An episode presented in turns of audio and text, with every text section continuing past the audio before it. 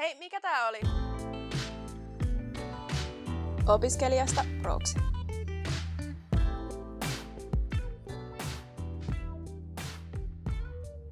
Tervetuloa kuuntelemaan Opiskelijasta proksi podcastia, jossa käsittelemme opiskelijan elämää koskettavia aiheita uudesta näkökulmasta.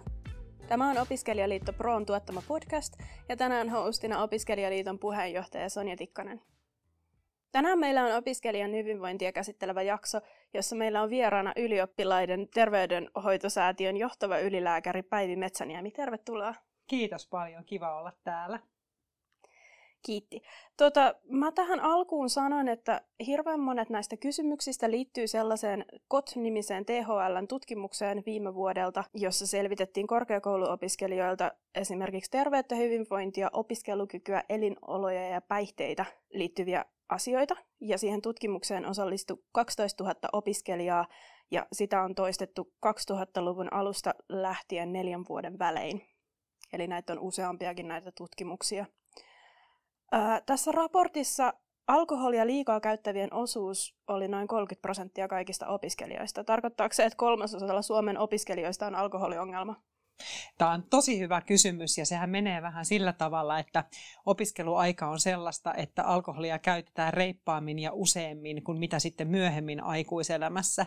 Ja nämä kyselyt, joita, jotka liittyy tähän alkoholin käyttöön, jonka avulla sitä tunnistetaan, sitä liikakäyttöä, niin on säädetty ikään kuin sinne aikuisväestölle. Ne ei ehkä ihan hyvin tunnista sitä, että ketkä opiskelijat on oikeasti riskissä, mutta se voi olla ihan hyvä herättäjä kuitenkin, kun tekee tämmöisen kyselyn ja vastaa siihen, että siitä saa sen vastauksen vastauksen, että hei, että jos jatkat samaan malliin tästä hamaan aikuisikään, niin voi olla, että tulee ongelmia. Että se on aika herkkä nyt se äh, liipasin siinä näille tälle meidän opiskelijaväestölle, mutta tota, eihän se täysin ongelmatonta ole se tavallinenkaan opiskelijoiden alkoholin käyttö.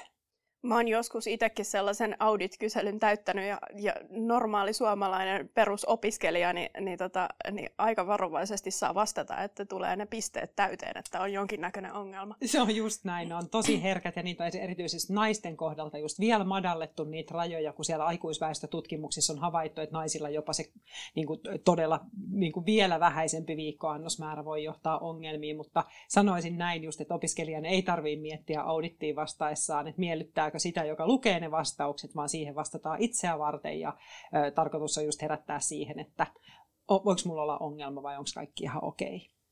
Okay. Yes. Tässä nyt kun aloitetaan, niin haluatko ekaksi kertoa vähän lyhyesti itsestäsi? Kuka sä oot? Joo, mä oon siis Päivi Metsäniemi. Mä oon 45-vuotias terveydenhuollon erikoislääkäri. Asun Helsingissä ja mulla on kaksi teini-ikäistä poikaa. Ja tota, siinä mun hommassa, mä oon ollut reilun kolme vuotta ylioppilaiden terveydenhoitosäätiön eli YTHS johtajaylilääkärinä, niin tota, siellä mä vastaan sitten terveydenhuollon palveluista ja kaikesta siitä, mitä me siellä YTHSllä tehdään, että meidän työntekijöillä olisi hyvät olosuhteet tuottaa niitä palveluita, joita meidän opiskelijoille pitää tuottaa, ja sitten vielä katson niin sen toisenkin pään, että opiskelijat saa ne palvelut, jo, joihin heillä on oikeus, ja saa ne laadukkaasti ja hyvin, että sellaista on mun homma suurin osa opiskelijoista nyt tietääkin, mikä on YTHS, mutta haluatko vielä nopeasti vähän kertoa sitä taustaa?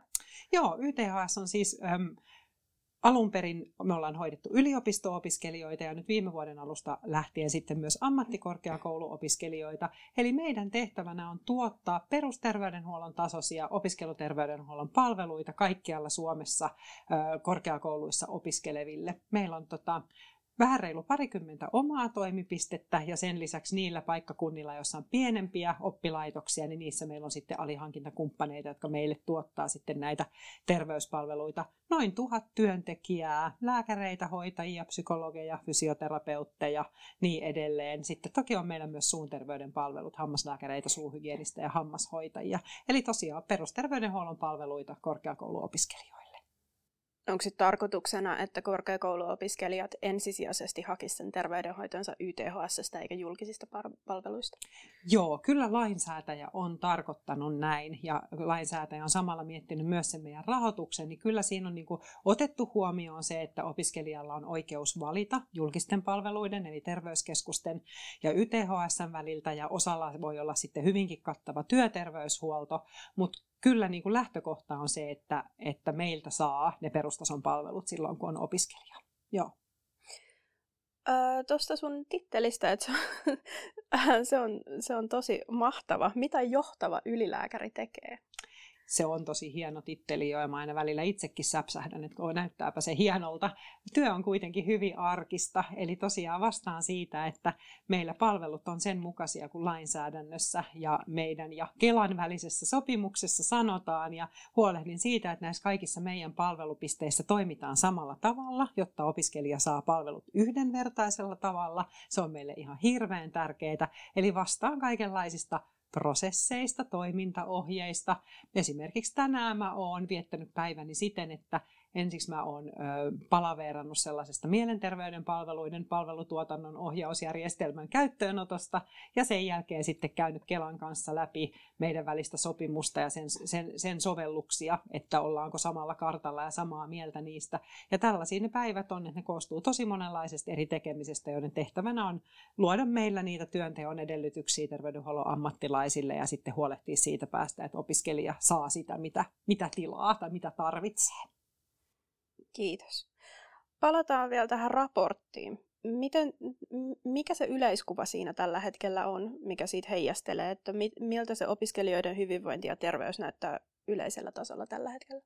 No nyt tämä KOT-tutkimus, eli korkeakouluopiskelijoiden terveystutkimus, niin ajottu tosi pahaan tai hyvään saumaan, riippuu miten sitä haluaa ajatella. Eli niin kuin todella syvälle keskelle sitä pandemiaa. Sitä jopa siirrettiin kertaalleen sitä tutkimuksen niin kuin sitä aineiston keruaikaa sen takia, että silloin oltiin ihan siinä pandemian alussa ja kaikki oli tosi sekavaa. Sitten se kuitenkin saatiin tehtyä. Viime vuonna 2021 alkuvuodesta tehtiin sitä aineiston keruuta ja siihen saatiin todella hyvä vastausprosentti. Se onnistui siis tosi hyvin. Eli voisi sanoa, että meillä on hirveän kattava kuva siitä, mitä opiskelijoille kuuluu tässä mielessä.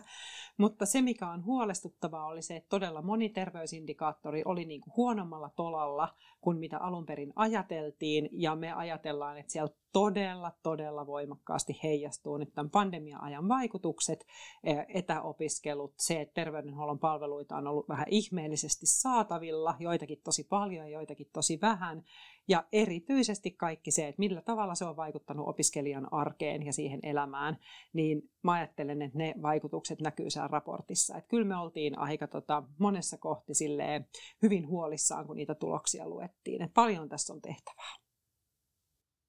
Kiitos. Sä puhuitkin jo tuosta vähän, että, että mistä, nämä, mistä nämä muutokset sun mielestä johtuu.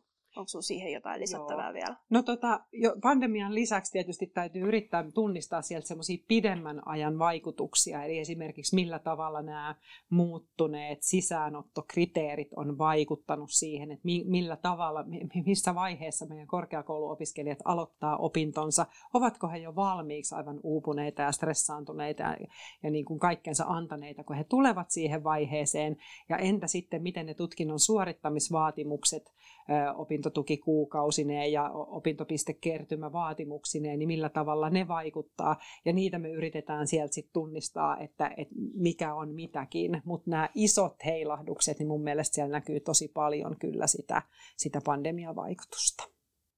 Onko se sitten mitenkään näkynyt, että nyt, nyt yliopisto-opiskelijoiden lisäksi on myöskin noin ammattikorkeakouluopiskelijat tullut tähän mukaan?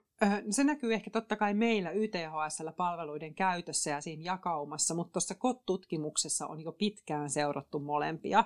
Eli tota, siellä tosiaan ihan alusta saakka on verrattu korkea- kaikkia korkeakouluopiskelijoita ja siellä on erikseen nähty, että miten yliopisto-opiskelijat voi ja miten ammattikorkeakouluopiskelijat voi. Ja ne erot on itse asiassa musta ollut aina vähäisempiä kuin mitä niin kuin semmoisella arkijärjellä voisi ajatella. Et, niin kuin sitähän kuvittelee, että siellä on jotain tosi radikaaleja, vaikka terveyskäyttäytymiseroja, mutta niin ei oikeastaan ole, vaan enemmän tässä näkyy se, että siinä aikasarjassa nämä viime vuonna kerätyt tutkimustulokset oli silleen hälyttävämpiä kuin sitä edelliset vuodelta 2016. Joo, eli sä et kuitenkaan pistäisi tätä ihan vaan pandemian piikkiin, vaan siinä on muitakin asioita. En pistä ihan pandemian piikkiin, että tota, e, e, ilman muuta siis me jotenkin ajatellaan, että me kyllä meidän mielenterveyspalveluiden kysyntä YTHS on lisääntynyt joka vuosi vuodesta 2000 alkaen. Siitä asti me ollaan seurattu sitä asiaa. Joka vuosi on kysytty enemmän mielenterveyspalveluita kuin edellisenä vuonna. Ja se siis on ollut aivan kasvava trendi. Mutta nyt pandemian aikana se vaan sen, sen trendin kulmakerroin on jyrkentynyt huomattavasti. Että jos me mentiin aikaisemmin tasaisesti ylöspäin, niin nyt pandemian alusta saakka se kysyntä kysynnän nousu on ollut semmoista äkkijyrkkää. Eli nimenomaan nämä mielenterveyspalvelut on ne, joita kysytään enemmän ja ne on ne, mitkä huolestuttaa myös siellä KOT-tutkimuksessa. Eli siellä ei ole pelkästään tätä pandemiaa, vaan jo tosi pitkään näkynyttä lisäpalveluiden kysyntää ja siihen tietysti vaikuttaa tosi monet tekijät. Ihan siitä lähtien esimerkiksi, että 2000-luvun aikana on muodostunut legitiimiksi puhua mielenterveysongelmista. Ei ole mitään ongelmaa hakea siihen apua ja se on tosi hieno juttu. Se stigma on vähentynyt aivan huomattavasti ja saakin vähentyä. Se on tosi, se on tosi hyvä asia, mutta se on ihan selvä juttu, että se näkyy sitten siinä palveluiden kysynnässä. Että jos tästä kerran saa puhua, niin tästä saa puhua ammattilaiselle ja se on juuri näin. Että se, mitä meidän täytyy sitten systeemissä pystyä, on vastaamaan tähän kysyntään. Meidän pitää pystyä auttamaan ja sen lisäksi, että me autetaan yksittäisiä opiskelijoita siellä vastaanotolla, niin meidän täytyy myös osallistua siihen yhteiskunnalliseen keskusteluun, että me tuodaan meidän asiantuntemusta siihen, että mikä meidän mielestä on pielessä, mikä on juurisyy sille, että opiskelijat voi näin huonosti ja miksi tätä palveluiden tarvetta on näin paljon. Ja korjata mieluummin niitä juurisyitä, kun sitten yksittäisten opiskelijoiden kanssa yrittää sitten keksiä niitä ratkaisuja vastaanotoilla. Kiitos. Meillä on yleensä tässä jakson puolivälissä sellainen myytinmurtajat-osio, missä, missä tota, puhutaan tähän päivän aiheeseen liittyvistä myyteistä ja joko murretaan tai vahvistetaan niitä.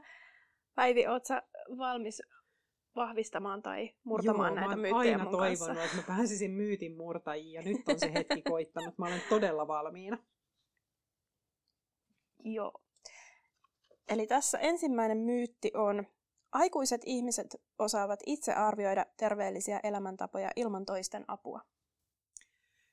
Tämä on sekä totta että tarua. Ihmisillä on yleensä ihan hirveän hyvä käsitys siitä, että minkälainen se heidän hyvinvointinsa on ja osaavat myös niin kuin ajatella, että mitkä tekijät siihen vaikuttaa. Mutta ammattilaisten apua voidaan kyllä tarvita siihen, esimerkiksi jos haluaa tehdä muutoksia tai tunnistetaan sitä muutoksen teon tarvetta, niin voi todellakin olla fiksua ja tarpeellista, että saa jonkun mukaan kulkemaan siihen rinnalle, ikään kuin poistamaan niitä esteitä parempien valintojen ja parempien rutiinien tieltä. Yksilöllä on, on voimalliset vapaudet täällä meidän yhteiskunnassa ja hyvä niin. Ja tota, ajattelisin, että, että just näissä terveellisissä elämäntavoissa ja terveellisissä valinnoissa on tosi ok kysyä ammattilaiselta apua ja on myös ok, että päättäjät ottavat huomioon tällaisia asioita tehdessään päätöksiä esimerkiksi verotuksesta tai siitä, mihin meillä resursseja käytetään. Yes.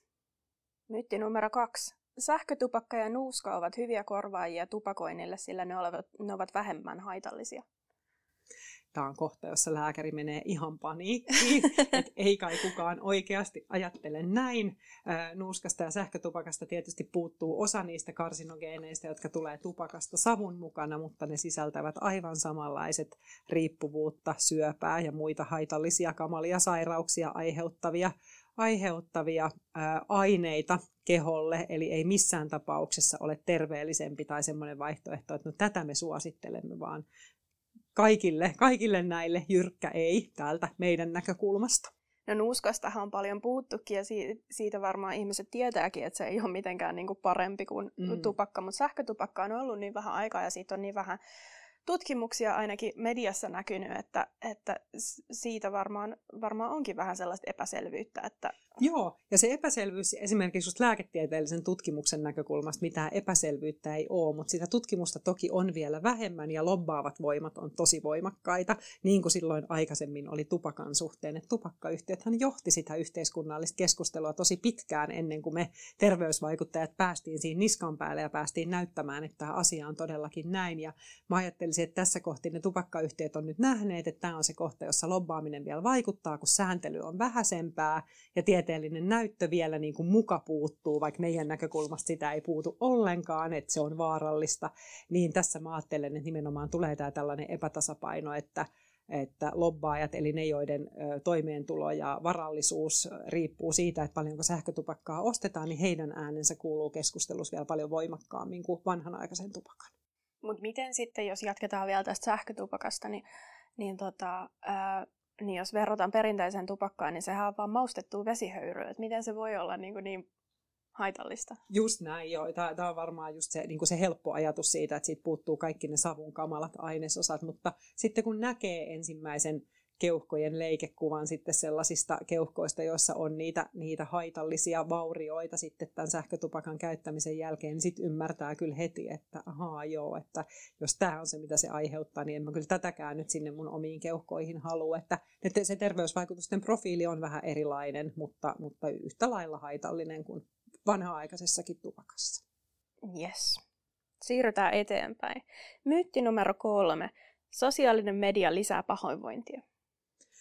Se on varmaan kyllä ihan totta. Toki se voi myös lisätä hyvinvointia. Riippuu ihan hirveästi käyttäjästä ja siitä, että millä tavalla sen oman fokuksensa siellä, siellä tota sosiaalisessa mediassa sijoittaa, mitä siellä seuraa, mistä syystä, mitä sieltä on hakemassa, mitä itse jakaa, jakaako itse pahoinvointia, osallistuuko toksisella tavalla keskusteluihin vai pystyykö sieltä ottamaan sit sen, että kyllähän se myös ihan yhtä lailla lisää mahdollisuuksia pitää yhteyksiä niiden kanssa, joita ei ole mahdollisuus nähdä joka päivä. Ja, ja tota, vuorovaikutus lisääntyy ja se on tosi hieno asia, mutta sitten siellä totta kai on myös tapoja olla läsnä sosiaalisessa mediassa, jotka ei ole terveydelle ja hyvinvoinnille hyviä. Ja mä ajattelisin, että ihan tosi paljon riippuu siitä omasta omasta niin kuin, omista lähtökohdista. Asenne on niin kuin huono sana, kun ei kaikkeen voi vaikuttaa, mutta esimerkiksi ihan semmoiset niin oma itsetunto, itsetuntemus, itsereflektiokyky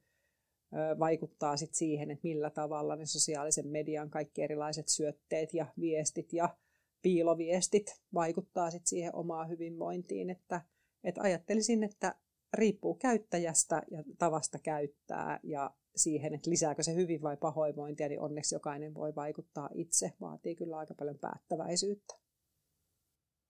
Yes. Myytti numero neljä. Suomessa jokaisella on oikeus ja käytännön mahdollisuus päästä halutessaan terapiaan. Voi ku olisikin.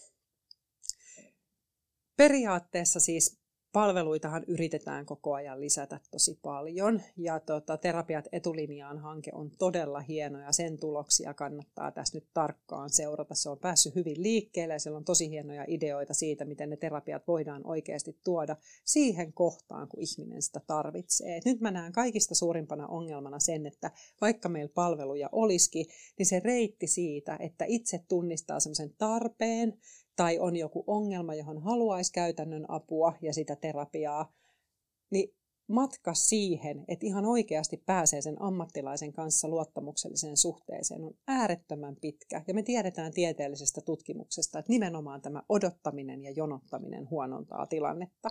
Että me päästäisiin paljon pienemmällä, lyhyemmillä terapiainterventioilla, jos tämä matka olisi lyhyempi. Jos ihmisillä oikeasti olisi mahdollisuus sinne terapiaan päästä silloin, kun se tarve on akuutti, niin tota, ongelmia olisi huomattavasti vähemmän. Ja ajattelisin, että tämä on sellainen asia kyllä, johon kannattaa panostaa panostaa ja ottaa siellä sitten taas koko repertuaari käyttöön. Et kaikki ei todellakaan tarvitse pitkää terapiaa, analyysiä, vaan että tosi lyhyilläkin terapiainterventioilla voi olla huomattavan hyvä vaikutus, jos ne tapahtuu oikea-aikaisesti.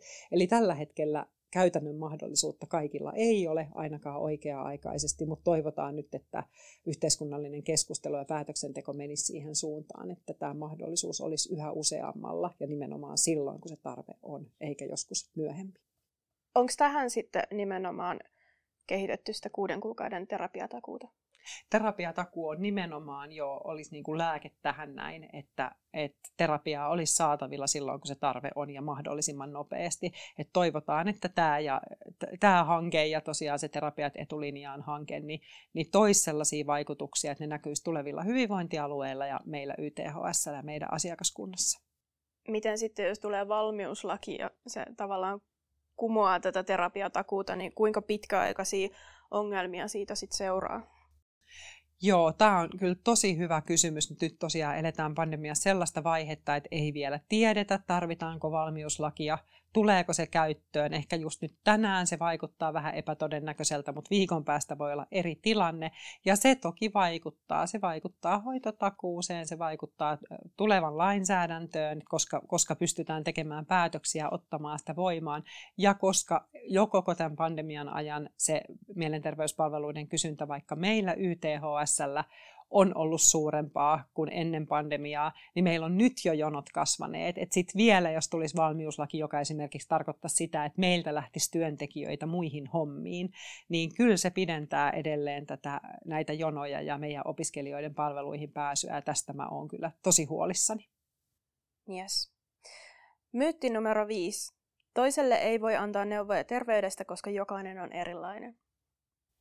Joo, on ainakin hyvä miettiä sitä, että minkä takia haluaa antaa neuvoja jollekin toiselle jonkun toisen terveydestä. Silloin kun toinen pyytää, silloin on musta hyvä, vertaistuki on ihan superhyvää. Se, se on niin kuin, oikeastaan ei ole olemassa mitään terveysongelmaa ilman vertaistukea. Että kukaan ihminen oikeastaan voisi sanoa nykypäivänä ei jonkun vaivan koittaessa suoraan soita terveydenhuoltoa ja lähde ratkomaan sitä ongelmaa sitä kautta, vaan voisi sanoa, että ennen sitä yhteydenottoa tehdään jo tosi paljon sellaista etsintää itse. Etsitään internetistä, kysytään kavereilta, käydään etsimässä ehkä joku vertaistukiryhmä, kysytään sieltä, että mikä juttu, mikä mua vaivaa, mikä tämä voi olla, miten mä tämän kanssa etenisin. Ja sellaisissa tilanteissa on tosi ok neuvoa ja antaa vastauksia, mutta sellainen tuputtaminen, että lähtee niin kuin antamaan omia ratkaisuja tiedoksi muille, jotka eivät ole niitä pyytäneet, niin tosi harvoin johtaa mihinkään hyvinvoinnin lisäämiseen tai siihen, että ihminen muuttaisi terveystottumuksiaan, että semmoinen muutos pitää aina jotenkin lähteä sieltä ihmisestä itsestä ja siitä, että tunnistaa jonkun jutun ja on valmis muuttamaan sitä, niin silloin ne neuvot voi olla oikeasti hyödyllisiä.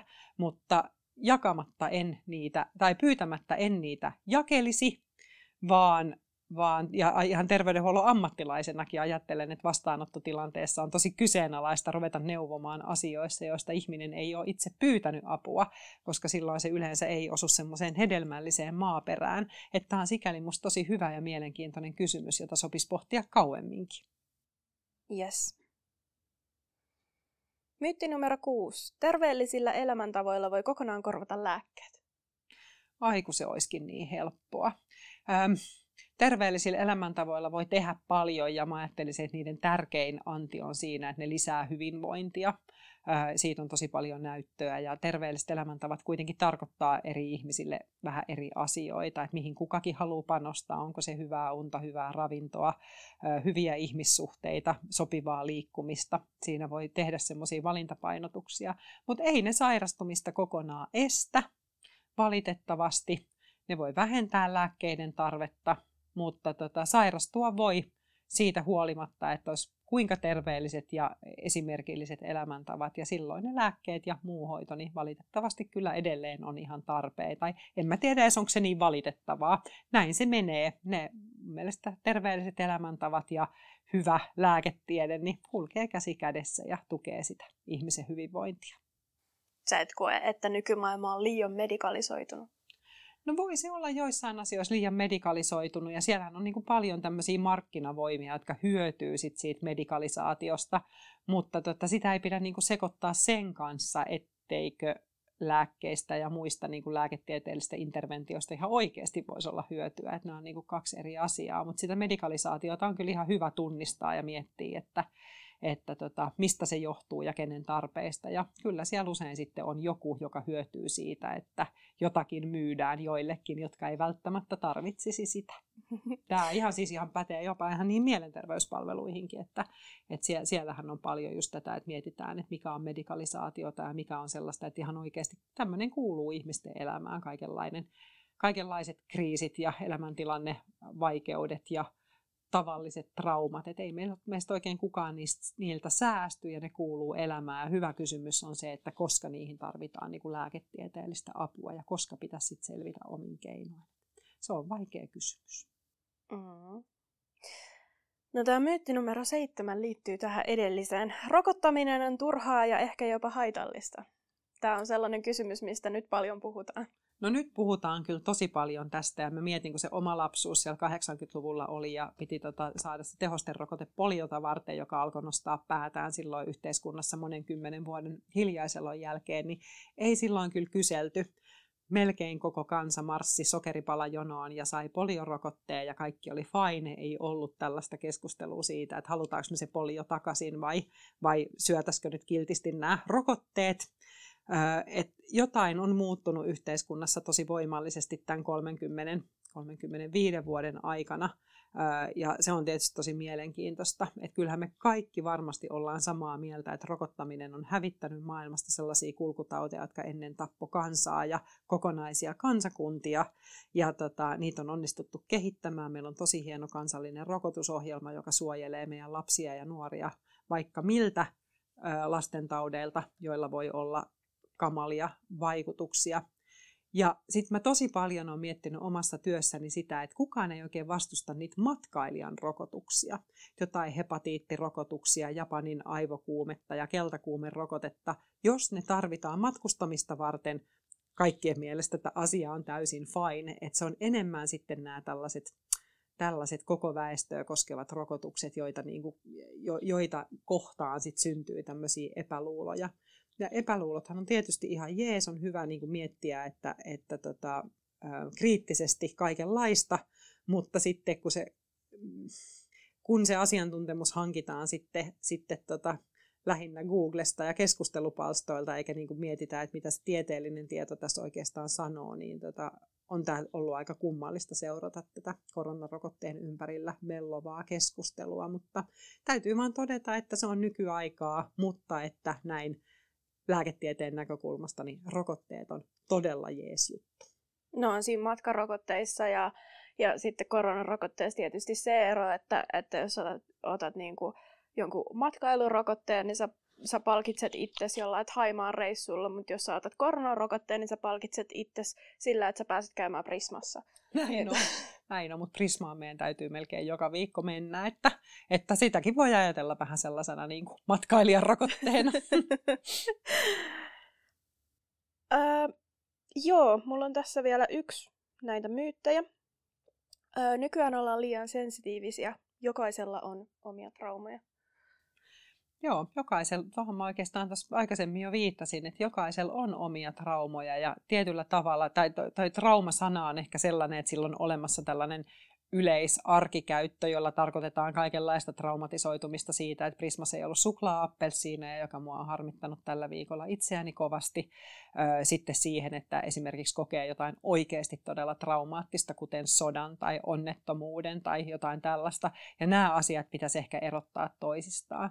Ja nämä arkitraumat ja kaikenlaiset pettymykset, jotka kuuluu sellaiseen tavalliseen ihmiselämään, niin niiden kanssa on ihan oikeasti hyvä opetella vähän sellaista, paksunahkaisuus on ehkä vähän huono sana, mutta semmoisia työkaluja, joiden avulla niin kuin pääsee yli semmoisista tavallisista pettymyksistä. Ja sitähän tässä nuoruusiässä paljon tehdään, jota nämä meidän opiskelija-asiakkaat edustaa. Se on just se elämänvaihe, jossa hankitaan ne valmiudet, että selviää aikuisiään. Ja silloin on selvää, että myös ne semmoiset pienemmät traumat ja vastoinkäymiset voi niin kuin aiheuttaa mielialaongelmia ja kaikenlaista niin kuin huolta jaksamisesta. Ja se on ihan ok, että yksi sitten meidän opiskeluterveydenhuollon tehtävänä esimerkiksi on se, että me koulutetaan erilaisia keinoja, joiden avulla sit voi paremmin näistä tämmöisistä arkitraumoista, arjen vastoinkäymisistä selvitä. Yes, kiitos paljon näiden myyttien murtamisesta. Seuraavan, seuraavaksi voitaisiin puhua vähän opiskelijoiden mielenterveydestä. Mikä se tilanne on tällä hetkellä? Oli, oliko siinä tutkimuksessa siihen liittyen jotain ja ihan niin kuin yleisestikin mitä havaintoja sulla on? No joo, kyllä mulla on aika paljon havaintoja. Tämä on ehkä asia, joka meillä YTHSn arjessa puhuttaa kaikista eniten. Meillä on ollutkin ihan jo viisivuotiskauden strategisena tavoitteena se, että mielenterveyden haitta opiskelukykyyn vähenee, eli mielenterveyden häiriöiden aiheuttama haitta, että siitä olisi mahdollisimman vähän vaikutuksia siihen opiskelukykyyn.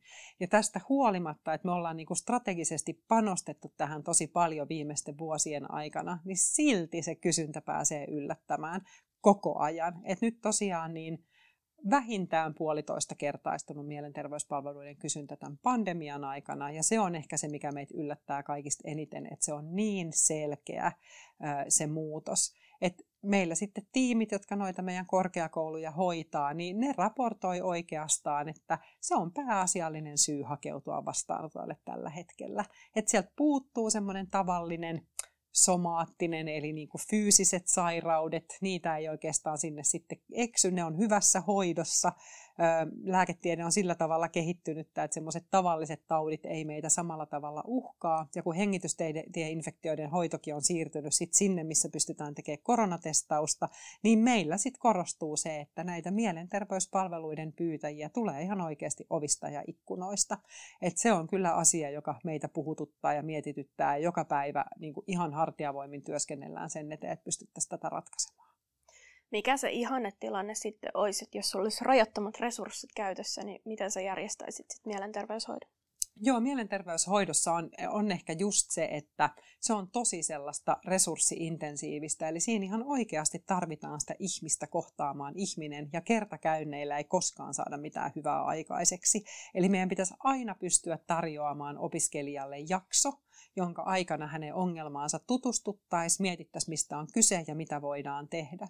Jos mulla olisi rajattomat resurssit, niin mä järjestäisin sen asian niin, että kun opiskelija on meihin yhteydessä valitsemallaan tavalla, esimerkiksi vaikka chattiviestillä, jos puhelimessa puhuminen ahdistaa, niin tota, hänen hoitonsa alkaisi viikon sisällä siitä yhteydenotosta. Hän saisi oman työntekijän, jonka kanssa rauhallisesti kuukauden-kahden aikana selvitettäisiin, mistä on kysymys, minkälaisesta tuesta olisi riittävästi apua, onko jotain digitaalisia apukeinoja, esimerkiksi jotain kursseja, joita voi hyödyntää ja opiskella itsehoidon välineitä sitä kautta, tarvitseeko omaa työntekijää, tarvitseeko omaa terapeuttia, ja nämä hoidot lähtisivät tosi saumattomasti liikkeelle. Ja jostain selvittelyn aikana kävi selväksi, että ihminen tarvitsee enemmän tukea, niin se tuki järjestyisi, oli se sitten yleislääkäri, psykiatri, pidempi terapia, että nämä kaikki pystyttäisiin niin jouhevasti järjestämään. Ja tosiaan iso ongelma tässä on se, että kun ne ei koskaan selviä kertakäynneillä, niin tämmöinen puolitoistkertainenkin kysynnän lisääntyminen niin tarkoittaa ihan mielettömästi lisää työntekijöitä ja käyntejä, mitä me tarvittaisiin. Ja sellaiseen meillä ei tällä hetkellä ole resursseja. Et me joudutaan nyt tasapainoilemaan sen kanssa, että meillä on ne resurssit, jotka meillä on, ja sitten on se kysyntä, joka on, on niin paljon korkeampaa kuin normaalitilanteessa, niin näistä ylevistä periaatteista joudutaan sitten tinkimään ja se tarkoittaa esimerkiksi sitä, että opiskelijat joutuu odottamaan tätä hoidon aloitusta kauemmin kuin olisi järkevää. Yes. Yksi juttu sieltä tutkimuksesta hyppäsi silmille. Neljäsosa opiskelijoista kokee päiväaikaista väsymystä jopa kuutena tai seitsemänä päivänä viikossa. Oliko tämä sulle yllätys ja mitä ajatuksia se herättää? Kyllähän ne luvut kuulostaa suurilta.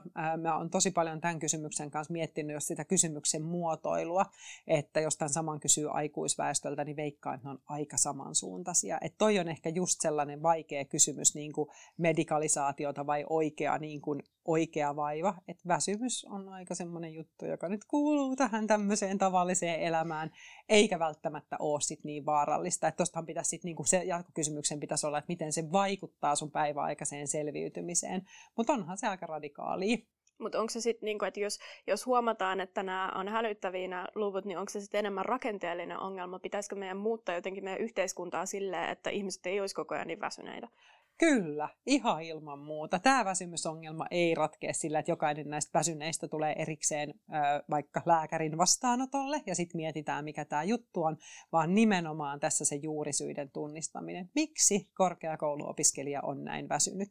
Tuskin laiskuuttaan tai niin kuin jotenkin saamattomuuttaan, vaan siellä on varmasti rakenteissa jotakin sellaista, joka tätä ylläpitää. Olipa se sitten, johtupa se niistä opiskelujen järjestelyistä tai sitten muista yhteiskunnallisista asioista, esimerkiksi siitä, että on tosi kiva valvoa aika pitkään, koska tarjolla on niin paljon kaikenlaista tekemistä just siihen vuorokauden aikaa ja sitten vuorokausirytmi menee sekaisin. Että kyllä mä aina niin kuin näissä miettisin just näitä rakenteita, enkä niin kuin niinkään sitä yksilöä. Ehkä Suomessa sitten juodaan sen takia niin hirveästi kahvia. Kyllä. Pitää pysyä hereillä. Ja tässä pimeydessä niin en mä ihmettele, että väsyttää. Se on musta aika normaali reaktio tähän meidän säätilaan ja vuoden aikavaihteluun. Mm, nyt vasta alkoi niinku kunnolla valoa tulee enemmän kuin tunti päivässä. Kyllä. Kaikki tekevät terveytensä kannalta huonoja valintoja. Mikä on sitten kuitenkin se todellinen estävä tekijä, että minkä takia normaali aikuinen ihminen ei, ei pysty sitten pysymään näissä hyvissä valinnoissa, vaan tekee niitä huonoja valintoja? No tässä on ihan mainio aasinsilta siihen edelliseen kysymykseen. No se on se väsymys. Väsyneenä ei pysty tekemään hyviä päätöksiä. Ja jotenkin mä ajattelen, että ihminen, jolla on joku just tarve vaikka muuttaa niitä elämäntapoja terveellisemmäksi, oli se sitten ruokavaliota, liikuntaa, mitä tahansa, niin isoin estävä tekijä on niinku se kokonaiskuormitustilanne. Että jos elämässä on samanaikaisesti kaikkea muutakin, joka kuormittaa yksityiselämässä, työelämässä, opiskeluissa, taloudellisesti, sosiaalisesti, niin ei silloin se ensimmäinen juttu ole se, että minä koostan kaikki päivän viisi ateriaa lautasmallin mukaan ja teen kaikki temput, mitä, mitä minulta vaaditaan, vaan kyllä silloin on kuormittunut ja väsynyt ja sitten tekee niitä ratkaisuja, jotka siinä hetkessä on niin kuin järkeviä. Et mä ajattelisin aina tällaisissa terveellisissä elämäntavoissa ja elämäntapamuutoksissa, niin lähdetään liikkeelle siitä kokonaiskuormitustilanteesta ja ratkaistaan sieltä se numero ykkönen, joka kuormittaa niin, että sitten kun se on saatu ratkaistua, niin sitten voidaan miettiä niitä seuraavia juttuja. Mutta ei väsynyt ihminen niin pysty tekemään itselleen parhaita valintoja jatkuvasti, vaan se väsymys täytyy ensiksi hoitaa sieltä pois, johtupa se mistä hyvänsä. Ja jos sulla on lounaaseen kolme minuuttia aikaa, niin et sä varmaan mitään hirveän terveellistä siinä sitten syö. No just näin.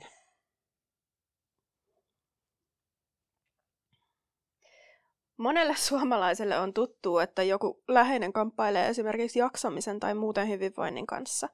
Niin miten, miten sitä läheistä sitten oikein voisi auttaa? Koska Suomessa on kuitenkin niin kuin, äh, yksityisyys aika iso juttu. Eikä, eikä silleen naapureiden asioita, asioihin haluta hirveästi puuttua. Joo, ja se semmoinen yksin pärjäämisen kulttuuri on myös todella voimakas, että avun pyytäminen koetaan jotenkin heikkouden osoituksena ja semmoisena niin huonona juttuna. Ja silloin mä jotenkin ajattelisin, että jos huomaa, että läheisellä on jokin ongelma, asiat huonosti, tarttis apua, niin edelleenkin tosi hyvä lähtökohta on kysyä siltä ihmiseltä itseltään, että mitä sä ajattelet tästä, että tarttisitko mahdollisesti jotain apua, niin kuin tarjoutua olemaan läsnä ja tarjoutua kuuntelemaan, mutta välttää tuputtamasta niitä neuvoja, koska se johtaa usein sellaiseen vastareaktioon, että mitä toikin tulee mua neuvomaan ja tökkimään ja törkkimään mun elämää. Kyllä mä tiedän itse, kuinka tässä elää, vaan sellainen empaattinen myötäelävä tarjoutuminen kuulijaksi on ehkä se, joka auttaa kaikista eniten. Ja sen jälkeen voi sitten ihmisen itsensä kanssa miettiä, että mi- mi- mitä se hyvä apu voisi olla ja miten tähän tilanteeseen tulisi suhtautua. Mutta mä tosi niin kuin mielelläni näkisin tällaista ja, ja onneksi näenkin tällaista auttamisen kulttuuria ja siihen on, siihen on kyllä hyvä opetella. Siitä saa myös itse aina enemmän kuin mitä antaa. Että sehän on yksi niin kuin todistetusti eniten omaa hyvinvointia lisäävistä tekijöistä, että auttaa, auttaa muita ja on myötätuntoinen toisia kohtaan. Joo, no se on ihan hyvä ohje nuora ihan kaikessa tekemisessä. Kyllä, mutta ei tarvitse kuitenkaan uuvuttaa itseään, että tämä ei jotenkin niin kuin tarkoita sitä, että ohitat täysin omat tarpeesi, vaan että vähän niin kuin siellä lentokoneessa, että jos happinaamari putoaa, niin laita se ensiksi omalle naamalle. Eli pidä ensiksi omista voimavaroista huolta, ei, ei tarvitse, tämä ei tarkoita sitä, että tarvitsee niin kuin rynnätä kaiket päivät auttamaan kaik, kaikkia toisia, joilla itse kuormittunut, vaan että omien voimavarojen puitteissa toisten auttaminen, niin on, on omalle hyvinvoinnille tosi hyväksi. Yes. Tälle ammattiliiton edustajana kysyisin vielä, että mitä liitot sit voisi tehdä tälle asialle, miten, miten, voi, miten liitot voisi auttaa siinä, niin kuin, että terveellisiä elämäntapoja ylläpidetään tai, tai mielenterveyden ongelmien ehkäisyssä tai muuten. Joo, no toi esimerkiksi tuo jaksamiskysymys on tosi hyvä ja mä ajattelen itse, että ammattiliittojen, ja mä ajattelen tätä asiaa nimenomaan sieltä niiden meidän nuorten opiskelijoiden näkökulmasta, niin tota, se nivelvaihe sinne työelämään on tosi tärkeä ja tosi haastava ja se voi olla ihan superkuormittava. On se opiskeluaikainen kuormitus, joka sitten korvautuu uuden työelämän niin uusilla vaatimuksilla ja sillä, että löydänkö paikkani, mitä musta tulee isona, miten tämä työelämä toimii. Niin tässä saattelemisessa ammattiliitot on ihan superhyödyllisiä.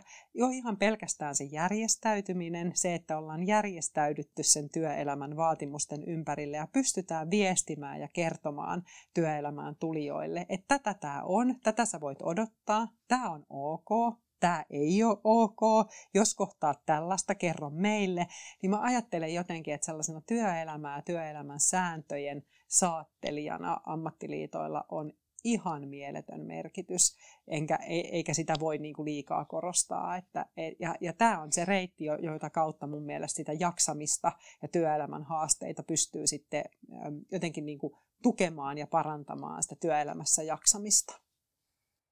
Yes, kiitos paljon tästä haastattelusta. Meiltä alkaa pikkuhiljaa olla aika lopussa, mutta haluatko vielä lähettää terveisiä kuulijoille? Mikä on yksi sellainen asia, mitä sä ajattelet, että heidän pitäisi muistaa tästä keskustelusta?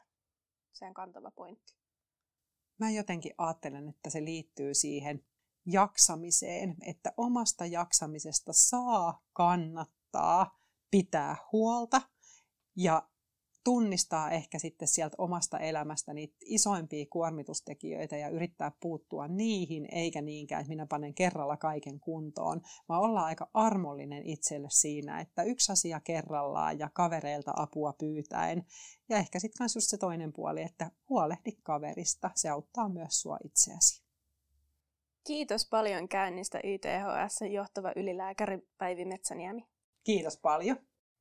YTHSn palveluihin on oikeutettu jokainen Suomessa tutkintoa suorittava korkeakouluopiskelija ja sen toimintaan voit tutustua osoitteessa yths.fi. Kuuntelit Opiskelijaliitto Proon podcastia opiskelijasta proksi. Käy seuraamassa meitä Instassa at opiskelijaliitto Pro.